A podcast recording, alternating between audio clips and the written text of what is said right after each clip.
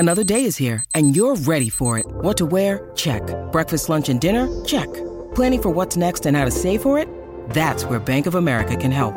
For your financial to-dos, Bank of America has experts ready to help get you closer to your goals. Get started at one of our local financial centers or 24/7 in our mobile banking app. Find a location near you at bankofamerica.com/talktous. What would you like the power to do? Mobile banking requires downloading the app and is only available for select devices. Message and data rates may apply. Bank of America N.A., member FDIC.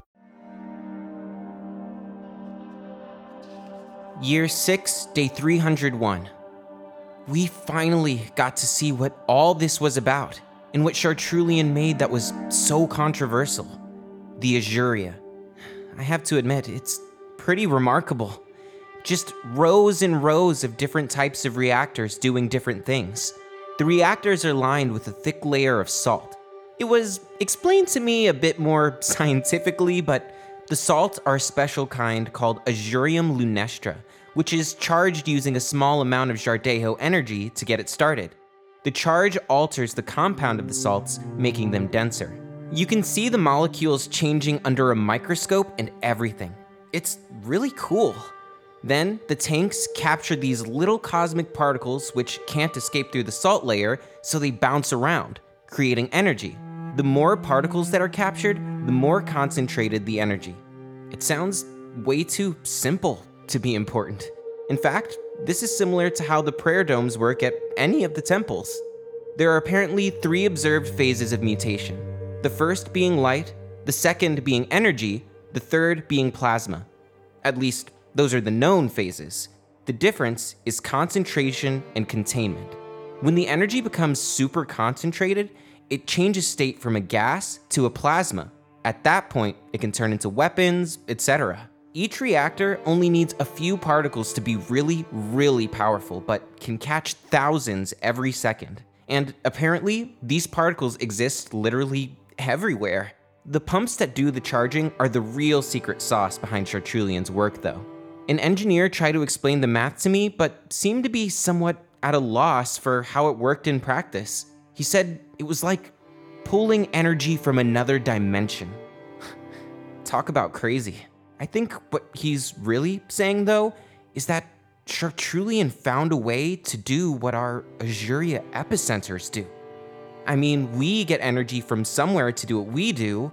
Now, machines can too. Even more crazy is that the engineer told us that there have been lots of anomalies around the compound. Random particle state changes and random rises and dips in energy. Sometimes the energy reaches concentration levels that are actually too dangerous, and they have to be emptied. There are tall pipes in all the reactor rooms that neutralize and release the energy into the sky when it gets to be too much. I saw it once, and it's pretty neat. Just a big blue shaft of light going into the sky. But you can see it best at night. Apparently, they learned the hard way that it all can't be contained, and a lot of people got hurt. No one wants to talk about it, though. There are some other curious things, like genetic mutations in some of the plants around the compound. The Azurea doesn't have to touch anything to make a difference in its surroundings. Kind of like how the areas around the temples are the lushest places on the planet. Even more curious, though, was the Azurea's reaction to us Jardakai. If we take a handful of Azurium salts in a vase of charged water and dip our hands into it, the salts form these strange crystalline structures. The structures are different for each of us, kind of like a signature. This is why Chartrulean wanted us. The Jardakai are special.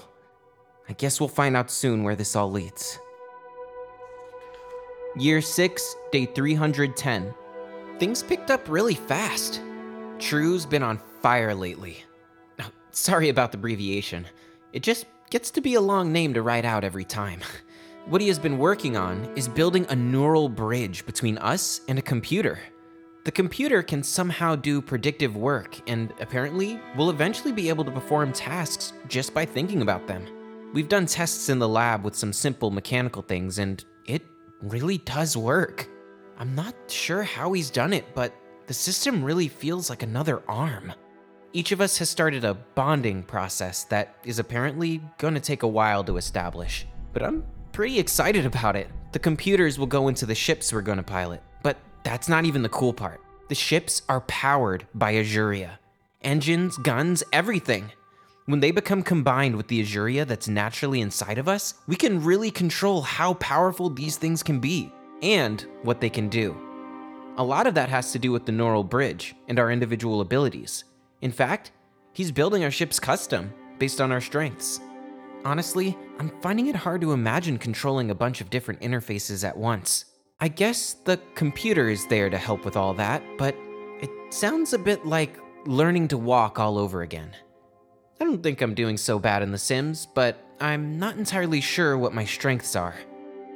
Some of the others are having a harder go at it than others. Predictably, Famka is lagging behind a bit. Hamina and Nicola are probably doing the best. But it's weird. True is harder on the ones who are picking up the technology the easiest, pushing us to make greater achievements in shorter and shorter amounts of time and getting really angry when we fail. Everyone seems pretty bent on keeping a straight face whenever we start to detect he might go off. I guess that's one thing about being brought up in Idrica. You just don't cry. If you cry, you're weak. And the weak don't survive. So the others have been keeping to their rooms more. It's not good. We have to learn to work through these things together if we're going to come out of this alive.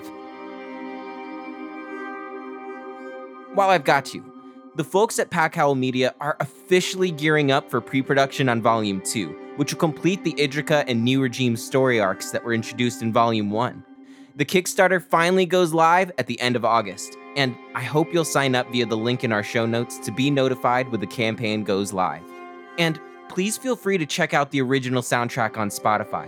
It's the perfect thing to put on while you study, or to inspire you while you write worlds of your own. You can visit tmocpod.com for links to all this stuff and more.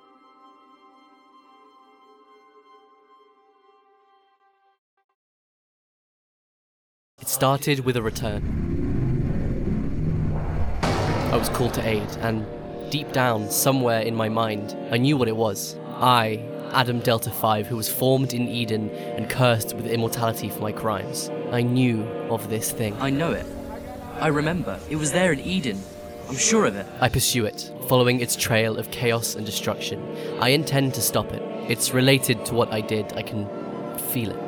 The space between us is vast, and I will face hardship. I will bear witness to terrible things. You have until tomorrow to relinquish your supplies and weapons to us. Some of the more courageous of you may be considering other possibilities.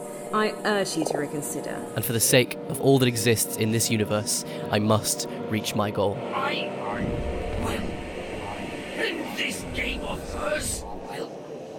Will you join me? Chain of Being, a mythic science fiction podcast. Listen to the complete season 1 on your favorite podcatcher now.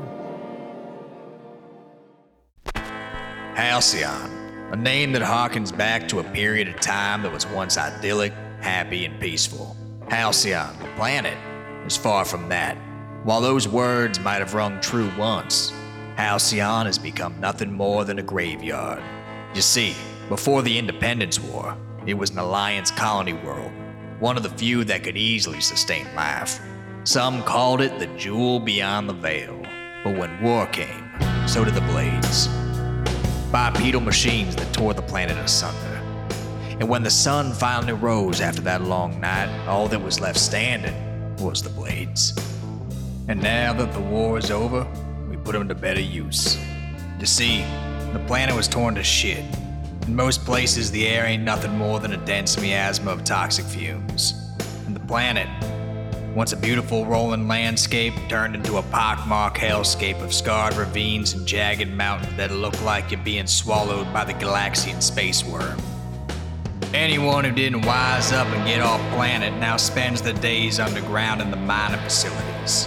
Someone's gotta move that precious trinite, but because it's difficult to get from point A to point fucking nowhere, we were left with a conundrum, and that's where the blades came in. Only problem, someone had to pilot them. That's where I came in.